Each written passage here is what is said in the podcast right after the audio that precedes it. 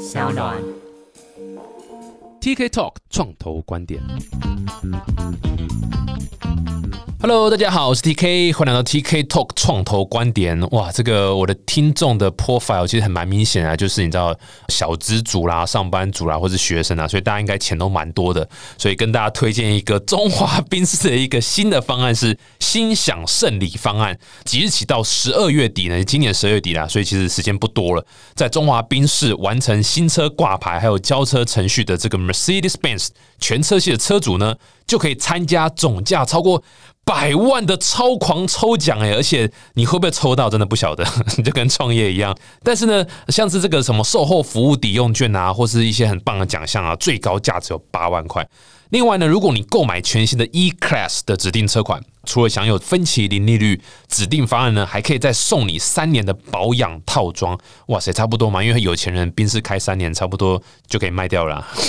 好，那想要有更多选择的听众朋友呢，那你也不用担心，中华宾士呢有针对不同需求的车主推出多项的购车方案，所以让你可以听听，你觉得哎呀，这个跟创投拿了一笔钱很开心，那你要干嘛？就是先买一台中华宾士嘛。所以赶快把握中华宾士年底最后一档的优惠活动，更多详情呢可以在本集的资讯栏找到哦。啊，这一集的来宾呢非常非常的厉害，这个我相信所有人应该都用过他们的服务，就是 Survey Cake。对，他们是 Twenty Five Sport 的一个其中一个服务。那 Survey Cake 超多人用过的，而且我前几天才跟朋友分享说，哎、我要访问 Survey Cake 的创办人这样子，然后他们说，哎、s u r v e y Cake 不是国外的服务吗？哇，这其实很厉害哦，已经产品品质好到大家会觉得，哎、这好像是一个国外的服务这样子。那我们先欢迎 Survey Cake，也是 Twenty Five Sport 的这个创办人 CEO Alex。Hello，大家好，T K 好。Hello，Hello，哎、可以先自我介绍一下，就是你现在是 Twenty Five Sport 创办人 CEO，然后 Survey Cake 是你们的其中一个产品，对，它是独立的公司吗？没有，就是对。我们的这个主力产品你们公司的状况怎样？然后起源是什么？，OK。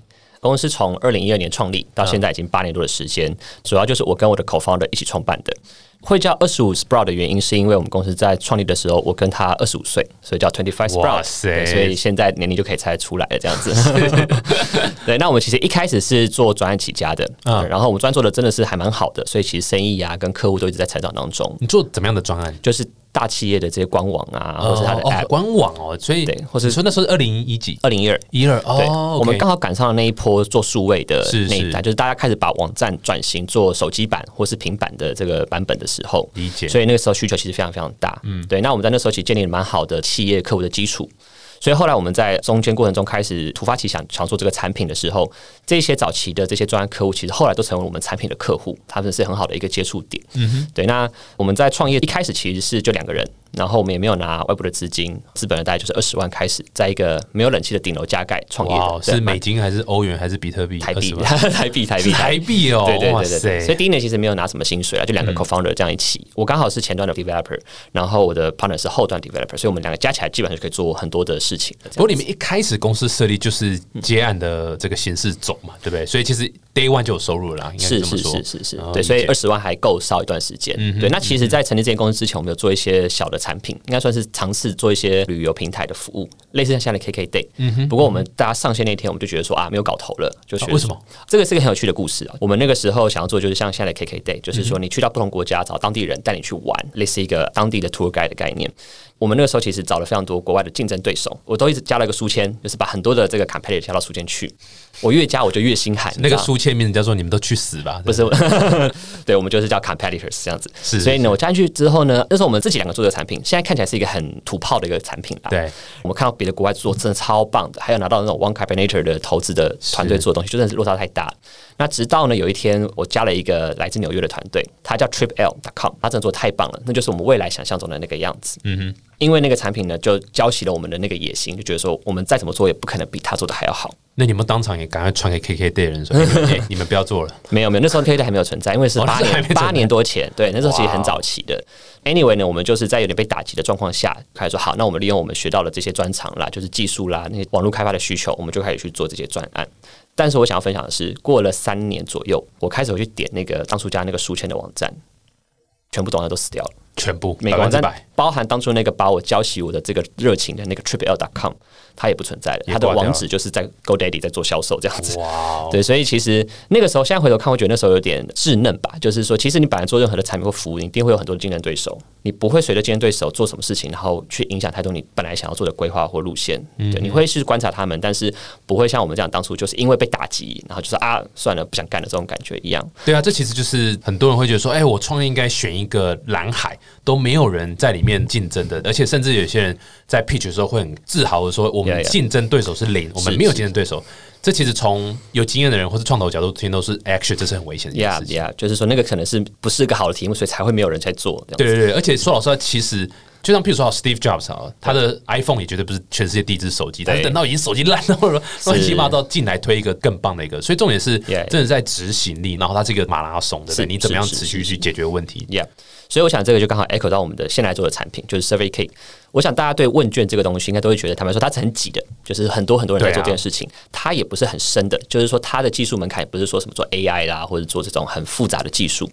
再来是它其实已经是一个就是烂掉了，就是它从 Web 二点就开始，很多人在用，很多公司在做这些事情对。我我我跟你讲真的，如果你那时候拿着 Survey Cake 这个 idea 在 pitch，然后跟创总拿钱，哇，你一定会被批的很惨，是你会被批的非常非常有，我惨。经历过那一轮了啦。就是说我们在缺钱的时候，对对对，虽然说我们公司没有募资，但换句话说，应该是没有募到资。我们找过了台湾大概所有的创投聊过了，对。是是那那时候其实我们是没有募到钱的。是是，完全可以想象，因为大家第一句话说你怎么赢过 Google Form 啊 SurveyMonkey Survey Monkey，对，Yeah 那时候这两个山头这样。是，所以其实我们在打造这个产品一路上，就在证明说为什么我们跟他们不一样。我们花了很长的时间找出这件事情啦。s v e y 这产品其实是在创业大概第几个月之后开始有的 idea，但是其实它没有马上开始变成是我们的主力。我们的主力还是在做专案，因为我们要活下去嘛。然后那时候客户的生意也非常非常好，所以客户也有很多的需求，一直排山倒海的而来。所以我们其实是很幸运的，是在大概创业的第二年左右，我们接到了 Toyota 的来电，就说他们想要用这个做一个线上试疗的平台，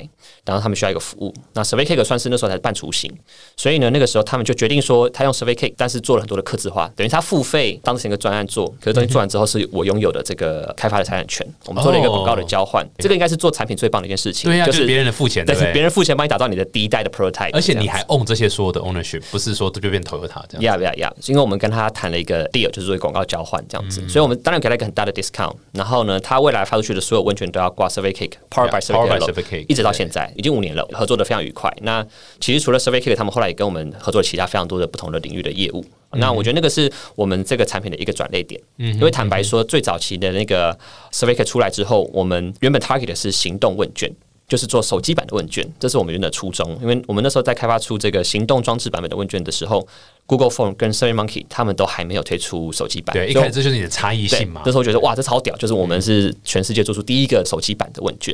那我们有也用这个名号去做了一些推广，过了三个月就发现说，哇，Google 推出了，然后 SurveyMonkey 也推出了，都做得非常好、u i UX 都是一级棒这样子。所以那个时候其实很灰心的，原本想说啊，没关系，再回去接案嘛，还是可以赚钱的、还是可以活得下去。结果就这时候接到 Toyota 的电话，我们花了一年的时间把这个他们的专业需求完成。那因为其实我们是写程式的人，我们也不知道到底说一个好的问卷工具要长什么样子。可是他们知道嘛，他们就是那种每天都在用问卷工具的这个 user，重度的使用的 user，也是专家。所以我们就满足了他们的需求之后，过了这一年，Survey Cake 就变成了是一个标准，而且是可以满足大部分做试调需求的这个工具。然后我们在这个基础上面再开始去叠加更多的功能，一直到现在变成是你看到的 Survey Cake。哇，那你们觉得 Toyota 找你们那个点真的是某种程度是你们公司的一个转捩点？是，我觉得对是，就是因为我跟这个窗口还是保持很好的联系，我就说他是我生命中的贵人，就是对新创公司来讲，就是会有这些人出现在你的这个不同的机会点。然后我们算是很幸运的是，他刚好找到我们的时候，我们的产品还没有到很不成熟，就是说它还是可以用的，只是说还差一点，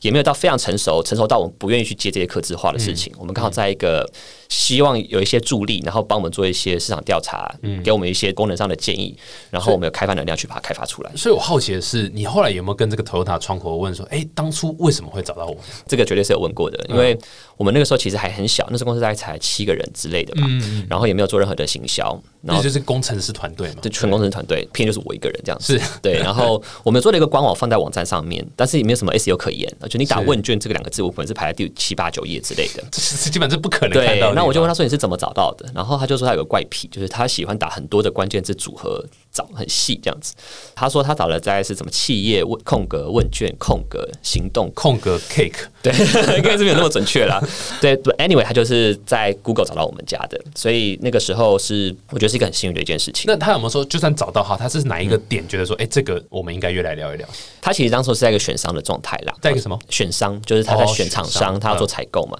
所以我们就有去到现场去跟他做了一个 demo，然后他们的使用者单位也有来。我们在那次的 pitch 算是蛮成功的啊，就是说我们的功能虽然相对是阳春的，可是我们的界面啊、我们的 UI，还有说我们的这个可以说服务态度吧，是他们肯定的，所以他们就决定说给我们蛮长的一段时间，一年的时间，然后让我们把这产品做好，然后给他们来去做使用，这样。你讲界面是说就是比较 mobile friendly 的这个界面嘛？对，我想包含后台啦，就是那时候我们的后台也蛮注重的哦，比如说像是一般的这种 drag and drop 啦，或者是一些友善的这种动态效果，那个时候真的是做的比 Google 风还要漂亮一些，这样子。对啊，因为你知道，就是如果单纯只是说哦，然后接到 Toyota 电话，然后就整个大家一定会说，看这不就是运气对，嘛？但是应该说运气绝对是占一大部分成分，但是你一定还是要自己要 ready 好。你如果没 ready 好，你也就只能让它过去而已。没错。对啊，所以某种程度上，你们也是在可能像你讲的，就是功能端或者界面端，或者你们团队呈现的一种氛围，就是林北就是要拿下这个案子 Yeah, yeah, 不管你要什么，我我都可以 support。这个某种程度，这个应该是有打动到他们。呀我觉得你讲的很正确，就是因为我们那时候是主动提出来说，我们愿意降价。来交换说，未来你们的 logo 露出是放 Power by Survey Cake，、然后以及说这个未来开发的产权属于我们公司的，然后他们也同意了，对，所以然后我每个礼拜一、三、五睡你们办公室，没有那么夸张啦，每个礼拜一天这样子。对对然后反正叫你 CTO 睡嘛，不是然是，我们一起，我们一起的。没有，这的确是，如果你听创业故事，其实很多往往都是会有一个小轮廓，就哎、诶突然发生一件事情，然后他们抓到了。那这个抓到也不是说 again，你还是前几年的时间，你的准备基础你的马步是蹲够蹲好，然后有时候真的就是在单胎丢西基嘛，对吧？单胎丢西基。我不是妙文，五月天的出头天啊对对是是对是是对不起，我也是五迷啦，抱歉抱歉。哦，你是是还是不是？我是我是对嘛？对，但这首歌对比较哦，我知道你绕一圈说我走音啊，那没有啦，但的确是真的这样，就是所有的创业团队，你肯定一定就是基本功要做好没。错，基本功做好之后，说老实话，你还是需要再等待一个点一个时机点。有时候真的是蛮累的，并不是说哦，你比人家聪明，比人家会 coding，然后你就一定会成功。哎、不过我觉得最让我觉得跟很多创业团队不一样的地方，或者这个故事特别有趣的地方，就是你们起来一开始就是一个接案公司，是。然后大部分的新创团队比较常发生的故事的走线是，我想做个产品做这产品卖不出去，我只好接案，是。然后要么就是变接案接案下去，要么就是解散然后去上班。但你原本就是结案，这是你们当初一开始成立这公司的想法，我们就是结案，然后再看未来怎么样，还是说你们有什么策略在后面吗？呃，其实当初我们创业的这个目的很单纯，就是我们去想要找到一件可以让自己有一辈子的热情可以做的工作。但因为要找到这样的工作很难，所以我们就说好，那我们来创一个。那我们那时候我们的热情其实是在做开发，在玩技术这些事情。我们就是两个都是工程师，而且我跟我的学弟其实在大学就认识了，我们是中安大学的学长跟学弟。嗯，那时候我们一起写中安大学图书馆的网站，哦哇我前端他后端，我后来决定说我要创业的时候，我就跟他一起说啊，我们再来继续玩这件事情，很好玩这样子。所以其实创业初期我觉得是很有趣的，就是我们去接触到各行各业的专案。我觉得那个出发点跟这些呃做产品，然后因为要需要现金，所以去接案，为了存活而接案的心态是不一样的。我们是觉得说做企业这些专案，包含后续做了一些顾问的服务，是让我很快乐的。我可以去锻炼我的技术，可以用很多最新的技术去做很多的不同的尝试，然后我可以去走进客户的办公室，了解他们的需求，解决他们的问题。只是说这些问题一直被重复发生的时候，就会是做出一个产品的好机会嘛。我今天做一个产品出来，我就可以解决这个问题。所以我其实是可以站在第一线去感受到这个市场到底需要什么东西。我不会去猜，我不会花了一年的时间做出一个我自以为的 MVP，就事实上根本不是一个 MVP，就是没有人需要这个东西。对对对，那我做出来的东西会马上解决客户的痛点。是对，那这个我觉得就是我们从专案起家的一个另外一个好处，就是我会跟这些市场或者客户端的需求是走得很贴近的。那因为我们其实本来就是做 to B 的生意，Survey K 基本上其实是 for to B 的，虽然很多人 C 端的在使用，可是其实我们的营收来源是来自于 B 端这样子。对啊，这其实也是我想问，就是因为我们听众其实有不少是学生或者是上班族，准备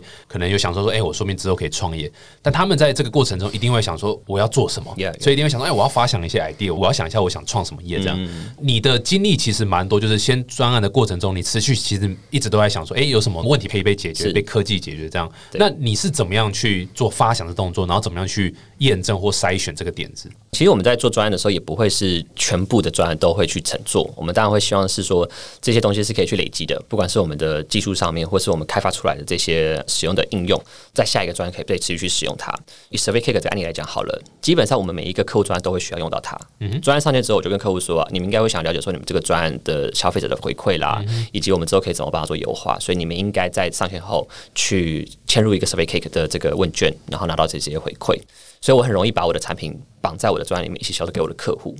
再来的话，就是你刚刚提到的，在发想的这些人，他要怎么样去找到这些东西？我觉得其实我们没有很刻意去做这件事情。我们其实那个时候是有点被市场或是被客户推着走的啊，就是我们其实是专注做好当下的事情。我们没有说，因为现在做专案，就去想说五年后我要创什么事业，我要找什么题目，什么东西是最夯的。我只是把当下问题解决掉，然后让客户非常开心。这个客户非常开心到他会之后明年会聚会来找我，给我更多的预算。甚至这个客户他跳槽到新的公司去之后，把我带到新的公司去。嗯，甚至是这个客户后来来应征我们公司的 PM 都发生过。感觉你就是讲某一个人，没有没有，他是应该说我们公司是在专案这一块其实是很靠口碑的啦。就是说你会需要去建立一些你的代表作嘛，然后以及说这些跟客户的信任，这些大型的专案呢，你大概很难。是用陌生开发去获得他们的信赖的，但是你透过这些公司内部的推荐啦，或是这种业界的口耳相传，相对容易的可以用我们有更好的方式去接触到这些很好的专案。那这样你会有建议吗？就是说给这些可能想要创业人，但还在思考创业点子的人，你会觉得说你应该继续想，还是说啊，你不要想，你就去呃工作，或者是怎么样的方式吗？我觉得以 s r i k 的例子来讲好了，它其实是在解决我们当初发现的一个痛点。啊，就是我们自己觉得很不舒服的一件事情，然后我们去把它解决掉。这个 idea 来自于我们那时候去参加 AWS 在台湾办的第一场的 seminar，它叫 AWS One on One 之类的。然后我们发现，他活动结束之后，他发下了纸本问卷让大家填写。我就看到大家其实是在这个会场是翘着脚填纸本问卷，很不方便。嗯然后也是边划手机边填。那时候讲说，为什么不把它结合在一起？那个就是因为参加一个活动发现的一个问题点。可是为什么在那个时候会发现的问题点，也是因为我们其实可能已经开发过非常多的网站，我们有这方面技术的背景，我们知道说哦，原来可以这样做，或是可以用什么样的方式去解决现在这个问题。所以我觉得这两者是相辅相成，就是你还是需要你的专业的持续推进嘛，或者说你的这些经验的累积，你还是会需要一直去观察你生活周遭的事情，然后去想一些事情。嗯，你偏袒到哪一边都不会有一个好的你想要的那个结果。如果你只只是单纯是空想，就是我要做什么事情，或者看非常多这种创业的文章啦，或是这种参加创业的活动，可是你没有去实做。就算你看到一个发现好机会，你可能也不会感受到说我可以怎么样把它实现。可是如果你只去做一直做实做的工作的时候，你没有去想这些未来可能发生的事情，或者怎么样去让这个问题被解决的时候，你可能就会是。一直埋着头去做，这两者是有点相辅相成的。就简单来讲，就是啊，干很难呐，其实真的是不容易啊，就是没有那么简单。你洗澡洗到半想个点子，或者说，哎，你就做事情上班上班，就突然就会有很棒，不会都都是要花很多时间精力。这让我想到几年前，戏谷有一个 VC 成立专门投资这种所谓叫 Weekend Startup，就是你不是全职 full time 在做 Startup，你是。有一份工作，但是你会 commit 你的周末去 try 很多不同的点子。某种程度上也是这种，就是我一边在市场的职场上面持续有接触很多客户啦，然后持续发掘问题，然后周末时候来试着去找出问题点来 try 这样。这个的确是还蛮有趣的一条路啊。嗯嗯。哎，现在好奇问一下，现在使用你们这个问卷啊，最常见的场景是什么？大家都用 certificate 来干嘛比较多的？你可以猜看，我猜看哦，该不会是跟结婚相关的吧？Yeah。我一猜就中了。我讲一个很有趣的故事，好，就是说呢，其实我们早期用的是学生数量非常多，学生嘛，就学生会做这种问卷啊，什么夜唱调查，不是不是不是，跟学术相关的研究生问卷，这很多研究生问卷，GPT 很常出现这种什么啊，帮我填问卷啦，做毕业论文的调查嘛。所以早期其实我们是很想要去攻学生市场。呃，sorry，那我再问一下，为什么一开始学生很多？他们怎么发现你们的？哦，我们做了一些校园的活动哦，校园活动，然后我们有跟一些社团，台大、政大一些各种校园的社团来合作这样子，所以我们其实也做了一些推广的事情。我们原本的策略是想像微软一样，就是说你在大学用了 Office 嘛，你毕业之后就用 Office，所以你之后转换就会很顺畅这样子。你大学的时候可能没有钱买我们的服务，毕业之后出社社会就会付费了。但后来发现呢，这个策略是失败的，因为我们一个新创公司等不到从学生毕业进入到职场，然后拥有采购权这样。那你刚刚提到的，我们现在其实最多人使用 Survey 来做什么？是它的结婚问卷。他用我们的问卷去收集这些宾客的名单，那你就会问说，为什么要用 Survey Cake 不需用其他 Google 风或什么其他既有的服务？原因是因为我们做了一个婚礼问卷的范本，嗯哼，这个范本呢，让你可以只要大概花一分钟就可以完成这份问卷建立。哦哇，对你只要记得把人名啊跟照片改掉就可以了。对哦对哦，那个要改。对对对对对对对，那个饭店地点也要记得改，这样是是是。对，所以你可以用很短的时间去把这个算是很阿杂的事情把它完成掉。所以你等于是预设就带很多。结婚问卷会需要用到的这个资料，我们我们当初跟非常婚礼合作，台湾最大的这个 Very Well 对他们的这个婚礼的顾问的平台嘛，所以他们给我们一个很多的这些建议，去打造说这个最多人使用的婚礼的问题是哪些，那也是他们的专业，就不是我们专业。我们依据他们的建议建出了这个范本。嗯，所以呢，你现在如果填到我们家的范本，基本上长得一样。就是你是谁，然后电话啦，有几个人要参加啦，然后有没有小朋友啦，要不要儿童座椅？它就是一个 template。那你只要记得把刚刚讲的这些照片跟名字换掉就好啊，所以它可以很快速的帮你完成一个婚礼问卷建立。嗯我们在二零一九年呢有。将近两万多对的新人使用了 Survey Cake 来完成他的终身大事。全部多少对结婚？全一年大概十万多对，十万多对，两万多对是用你们的服务。对对对，哇，两成。对，所以扣掉那些发传统这种喜帖的人的话，其实应该在使用线上问卷的话，应该是蛮高的一个市占率，就更高了。对对对，哎，这个的确是蛮方便的。是回到刚刚你的问题，就是为什么婚礼问卷对我们来说帮助很大？因为呢，做学生问卷，学生进到职场的时候，我们已经死掉了，我们等不了那么久。可是结婚这群人是我们很精准的 TA，他们大概是二十五岁到三十五岁之间，他们是职场在做事的那群人，他们是职场的第一线。所以当今天老板说我们今天要导入一个问卷服务，或者我们要做一个市场调查的时候，他们会去做执行，他们去做采购。所以呢，那个时候我们有个特别客户是野村证券。哦，也是证券高大上的公司这样子啊，然后他那时候就请我们去一零一大楼里面的办公室拜访他们，这样离开办公室之前，我就问他说：“哎，请问你是怎么知道我们公司的？”那时候我们也很小，没有钱做任何的业务开发或是广告投放。他就说我习惯 search 问卷，然后空格没有。他后来我们进化了，他是说：“哦，我上个月刚结完婚，使用你们家的服务。”哇哦！所以呢，他在可能回收他的婚礼问卷的体验很好，所以当他老板今天请他找一个新的 survey 的服务的时候，他就马上想到我们家了。哇，那你们当场超开心哎！不然这样，你下一次结婚的时候 还可以再 discount 这样子，对，给个 discount 对，所以我们其实因为透过婚礼问卷找到非常多这种企业的用户。哇，这真的是还蛮有趣，而且你这个策略，哎，这个是你们本来就这样走，还是没有？还是误打误撞？嗯，我们原本就是跟非常婚礼合作，本来就是一个单纯的商业合作案，只是我们发现，第一，它用量非常非常高；再来是它会触及到非常多的 TA，所以像我每次去一些场合演讲的时候。我们就问他说：“哎，请问你上一次填过我们问卷是什么时候？”那婚礼问卷几乎是最多人填的。我记得上礼拜去我们中山校友会的一个分享，还有一个学妹走过来，她说：“我去年填了十次你们家的问卷，就是被炸爆掉爆掉这样子。”对对，所以你们接下来可以导一个，就是一键就填完资讯的使用者，就是已 经带入这样多，一键带入这样子。哇，哎，感觉这个蛮有趣。你婚礼大概就是像你讲讲二十五到三十五这样子。对，如果你要再打多金的，再往上更推的。高阶老板的大老板的，是。你接下来就可以做那个离婚问卷，对 对，因为台湾离婚率也蛮高的，顾问这样子，对啊，你应该推崇一个叫做离婚典礼，是啊，对对对，有结婚的婚宴嘛，有一个离婚的，然后大家来就是去现场可以退红包，每个人来当初包的红包退回去，就全部一个退回去，这不是那个什么电影的情节吗？对，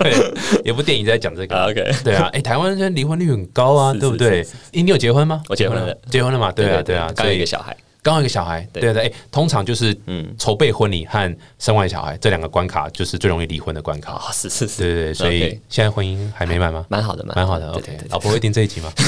应该会吧，应该会。好，那就那就不要再问。是是是是，不要 开玩笑。但的确是踹各种不同的情境，有时候会带来很多很有趣的、意想不到的一些 insight。我觉得你刚刚讲一个很棒，我觉得很想在 echo，就是你刚讲学生那一段，因为其实蛮多人真的会觉得说。因为你刚创业的时候二十五岁嘛，所以其实刚离开校园没多久，所以其实很自然而然会想到说，啊，我们就是从校园开始去做什么推广什么。但是的确就像你很容易忽略掉说，这些人要转到那个 paying customer 的时候，这个。如果你是 Microsoft，你是 AWS，Yes，你可以，你反正你不可能在五年内、六年内倒。那但是新创没有这五六年。Yeah，Yeah，或者是说不同的商业模式，比如说像 d c a r 可能就是另一种路线。对，就是就专门不是学生出钱的，有别人来帮你付费的。对对对对对，就是所以是不同的策略，真的是蛮有趣的。Yeah，哎，你们现在在台湾这样几年了？八年，八年多了这样子。所以。台湾的问卷市场基本上你们应该是第一名，对不对？以企业级问卷啦，我觉得企业级问卷，对对对。那现在你们有到海外布局了吗？有，我们现在在欧洲市场，然后欧洲为什么选欧洲啊？呃，这很有趣的一个故事，就是我们其实是跟欧洲当地的一个很大的算精品业的顾问公司合作，全球前三大。我们会认识他是因为我们在香港 Rice 参展的时候，Rise 对对对参展的时候，然后我参加这个 Pitch 的 competition，然后我们进入到了决赛，最后没有拿到冠军，但是呢，在那个决赛的现场呢，当时这家公司的老板就在台下。结束后就很像一个奇幻场合，他就走过来，然后跟我握手，然后就说他很喜欢我们的服务，他想要把我们的服务带到他们的客户身上去，这样子。其实我们一开始也不知道他是谁，然后也不知道说他背后哪些客户。我们大概花了三个月的时间做 POC，回到台湾之后开始做很多的线上的讨论啦，做一些测试跟一些 demo。那最后他们肯定了我们的这个产品，那告诉我们说好，我们的第一个导入客户是麦当劳，是欧洲三十五个国家的麦当劳。所以你那个时候才知道说 Holy shit，他是 own 整个欧洲的人，我们就吓死了，就说哦好，我们要一次一次上吗？还是是全部上这样子？他说：“好，我们就一个国家一个国家来上，所以我们花了国家一个国家来上。对对，那个是个大工程哦，因为说语系的问题啦，还有时差的问题啦，然后我们系统要为了它做一些改变，这样子。因为我们的 user 原本从一个百分之九十是中文人口的人，突然变成可能是各国语言的人口，它不是英文，它是三十多种语言。对，坦白说，那个时候是一个蛮痛苦的阶段，就是对于我们那个状态的公司来讲，等于我我先插问一下，就是参加 Rise 的时候是几年？一七吧，一七年，然后正式合作几年？就是一八。”半年左右的是半年多，其实就整个 close 整个合作案了，就开始就开始对，一直到现在，所以其实算蛮快的哎。我觉得也是真的很幸运，就是那个时候产品也是 ready 的状态。其实 Rise 是我那一年最后的一个展览，我那一年其实去了非常多的展览，从 TechCrunch 啦到前年的 Web Summit 啊，然后我觉得那些都是。养分就是没有前面那些展览去锻炼我的这个 pitch 啦，或者锻炼我们的产品的这些销售的方式。我在 Rise 的时候，我可能进不了决赛，嗯，我也可能吸引不了到这个 CEO 他喜欢我们的产品，嗯，对。那我们很幸运的是，获得他注目之后，我们的产品刚好可以符合他们的需求，嗯，我们的确还是为了他们做了一些蛮多事情的。这个我觉得对产品开发来讲是一个妥协，我坦白说是这样子。我们可能本来已经排好了将近一年的 roadmap。可是呢，这时候有一个欧洲这么大客户来跟你说，你要跟我合作的话，我需要做这些功能，我才能够帮你上线。那时候我们其实是内部挣扎了很久，到底要不要为了他去打断我们现在本来的布局？我相信做很多产品的人都会遇到这样的事情，尤其是做 to B 的，因为企业就是喜欢做客制化，就是我就是与众不同，然后我够大，你要为了我改变。那新创公司很容易会在做这种事情的时候迷失了，就是说他变成是只偏向了这个客户，结果他失去了他本来的 roadmap 的规划，或者他的本来的 TA 的对象。那那时候我们其实做了一个蛮多的挣扎，但是尽量找到一个共同点，所以我们的确我们稍微延后了一下我们本来的产品线，那我们插对了他的需求，但是换来的代价就是说呃。每年二十五亿欧元，没有那么多，差点是。差点差点差点，对，就是说啊，我们第一个是真的把我们的产品带到海外去啊，然后真的在这些三四个国家麦当劳，你现在去意大利、去西班牙、去瑞士，会填到我们的问卷。啊。我包括我自己去德国出差的时候，我就我去玩了那个 Kiosk 机器，然后填了我们的问卷，那是一个很感动、爽吧，超爽的一种就是觉得很开心，就是哇，真的在这边发生这种感觉，嗯，对，那蛮感人的。如果想象那个画面，对，就当场就快哭出来这样子，对。然后再来的话，这个合作其实是持续。到现在的啊，就是我们一直，即便到今年，现在有疫情的关系，我们还是一直维持这个合作的关系。我好奇，你做妥协，除了说把其他东西 delay 掉，先做它的，还有什么其他的妥协吗？我觉得有一部分是在内部工作非常重要，尤其是工程师的这个 mindset 那，就是说啊，他们觉得说，我们本来已经规划要做这功能了，这功能已经规划那么久，但是为什么会突然停掉去做这个单一个客户要做的事情？对我来说，它不是单一个客户，它对我来说是很策略性的事情，因为它是我们第一个海外客户，海外市场供进去的一个对，然后它是麦当劳，它不是一个 nobody，对，所以我们觉得做的东西对我们来说会有策略性的价值。那事后证明当然也是这样子，就是我们开始被人家知道我们这个产品的时候，一方面就是因为我们是已经跨出海外了，而且带来真的海外的营收，不是只是一个单纯台湾的一个 SaaS 的服务。但是在那个当下，你要做很多的沟通去。跟内部团队说好，这个不是为了克制化，为了赚这个钱而做这件事情，而是因为我要为了我们未来的几年去做这个投入。嗯，对。那后来的结果当然是好的啊，所以当为了更多这样的合作机会的时候，你就会更容易的去取得团队内部的这个共识。所以那时候团队内部持反对意见的话，就都被 fire 了，对不对？也没有，他们就自己走了，没有了。对，没有。我觉得这个就是终于把你话掏出来。没有，我觉得这就是沟通的过程啦。就是说，你要可以体谅是他们的想法，是他们不一定有办法接收到跟我一样多的资讯。对啊，对吧？那我也没有办法把所有的我知道资讯都。分享给他们，或他们也无法理解为什么我要这样做。嗯那我能做的就是站在公司最大的这个 owner 的立场，去选择一个对整个团队最好的方式。嗯，对。然后决定要做的，就要把它做到最好。但是那个过程是很痛苦的。现在回想还是觉得很痛苦了，因为我们从一个台湾的公司去开始做跨国，然后我们就是几乎每天都在康扣，然后有时差啊，所以我们都是下午。六点开始康扣，对啊，我正想问说，你跟欧洲的伙伴这样合作是怎么样的合作方式啊？呃，时差的关系，所以我们基本上都是约五点半到六点的会议，那是他们的早上嘛。对，然后可能康扣就是一个小时到两个小时。嗯但是呢，因为他们的这个高峰用量是在中午到下午这个时间，他们的高峰就是我们的晚上，就是我们的下班时间，甚至他们的晚餐时间是我们的半夜了。所以那个时候上线出席的确发生很多次，就是半夜被扣起来，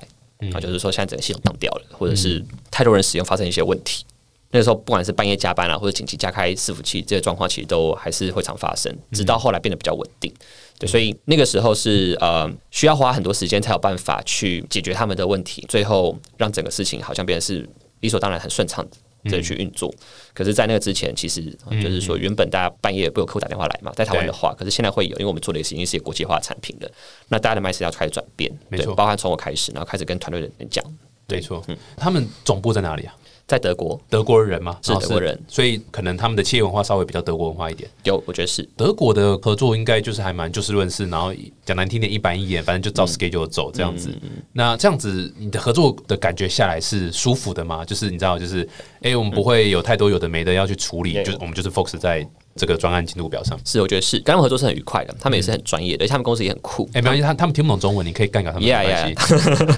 他们其实是蛮好的，就是很棒的一个 partner 了。我真的觉得是用 partner 的方式来形容他们，而且他们公司也很酷，就是他们。的员工是散布在世界各地的，他们是完全几乎是 fully remote 这样子。我们在前年吧，也被他们邀请去到他们的公司，嗯，一个 week 这样子，然后去分享一些我们最新的技术啦，以及我们接下来要做的哪些事情。所以，我们其实 face to face 有去相处了一段时间。嗯哼，应该说我们双方是互相信任的啦。就他信任我们的技术嘛，或是我们的产品服务，然后我们信任他们的跟这个顾客的关系，因为他们有很强的跟这精品业的顾客的这个合作关系，所以可以把我们的产品带给他们的高端的客户这样子。嗯，对。那我好奇也是问一下，你跟他们 deal 是嗯。你们没有到 JV 这样，你们没有到合资这样公司嘛？所以单纯就是一个商业合作的一个一纸合约这样。对，那它这个合约上面是只针对麦当劳吗？还是说会有其他的？对，其实我们还有其他的啊，应该是说我们其实签了一个 annual 的 contract。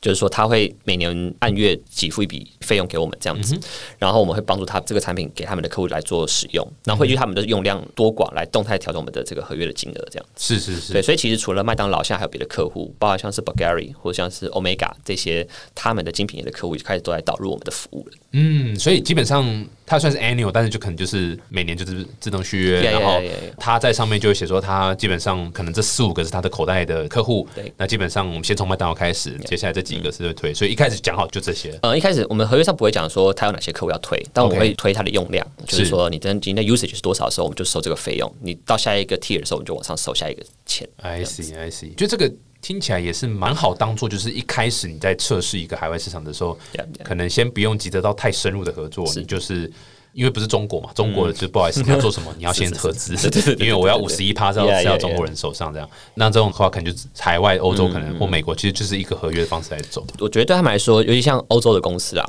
他们其实蛮习惯这种 SaaS 的服务的，因为他们要自己开发，他们的开发成本非常非常高，所以他们其实可以去不管是用订阅制的，或者是其他这种。软体开发的方式，他们的选择其实是很多的，不一定一定是说他要把你买下来，或者他要投资 own 的东西。理解理解。哎，那这样的话，你有因应这样的一个海外市场拓展，因为你一定会希望更多的海外的市场的开拓嘛，所以你有因应这样的一个趋势或这样的一个状况，现在去。可能比如说调整你的组织啊，更国际化一点吗？还是你有想说可能在 maybe 在德国或者在欧洲开一个办公室什么之类的？Yeah, good point. 呃，我们目前还不会这么快就去欧洲，逼他封城嘛，对不对？没有了，就是真的 对，没有就是很惨。对，就是应该是说，呃，现在在这种海外市场跟这家公司的合作方式，其实我们很希望的。坦白说，你要一个台湾的公司去到。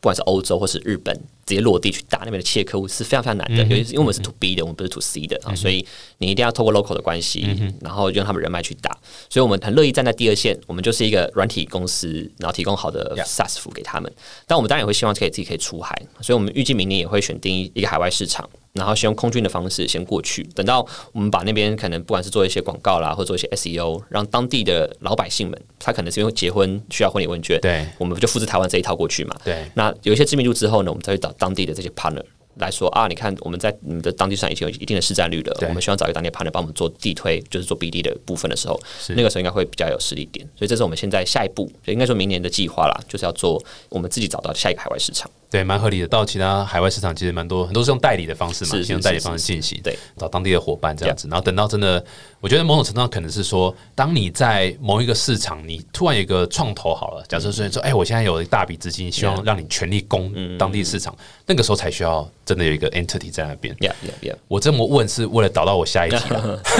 就你现在都没有拿创投的钱，对不对？是那天使呢？天使的钱有吗？没有，也都完全没有。就你们当初二十万资本一直到现在，对，就是我们的那个积蓄。Holy shit！哇，很屌哎、没有没有我当初为什么没有想到要拿外部资金做更多拓展的事情或什么的？因为其实一开始我们提到我们其实是做专业起家的，然后我们其实就两个 founder，然后都工程师，所以基本上我们也没有太大的开销，除了我们自己的薪水之外，因为反正都自己的钱嘛，所以一开始也没有拿多少钱，所以其实可以烧蛮长一段时间的。再因为我们是做的是专案，所以其实我们基本上从 day one 就开始有 income 的，我们每一季都可以保持一些盈余，然后有些盈余之后再开始慢慢派新的员工这样子，所以我们公司其实一开始是可以说稳扎稳打啦，存了一些钱，害了一个员工，再存一些钱，害了一个员工，然后换一些办公室这样子。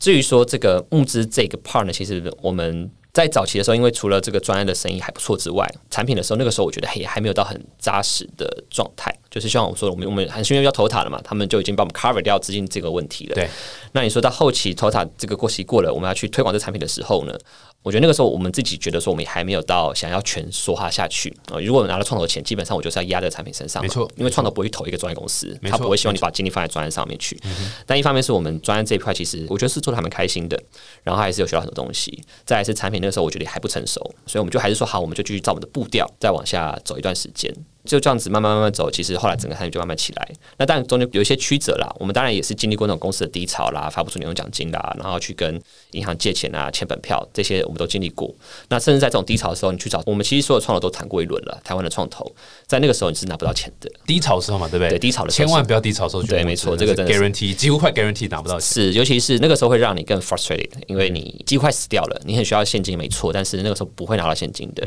对，那我觉得这个是很合理的事情啦。所以我们那个时候算是呃，也是很幸运的，有银行的支持过了那个难关。后来我们就决定说，好，我们就专心做好本业，然后开始继续产生现金流。先确定现金流是正向。对对对，然后就到现在这样子。反正这种时候就会是创投来聊聊的时候了，这样子。创投就是就是 G Y 啊，就是别说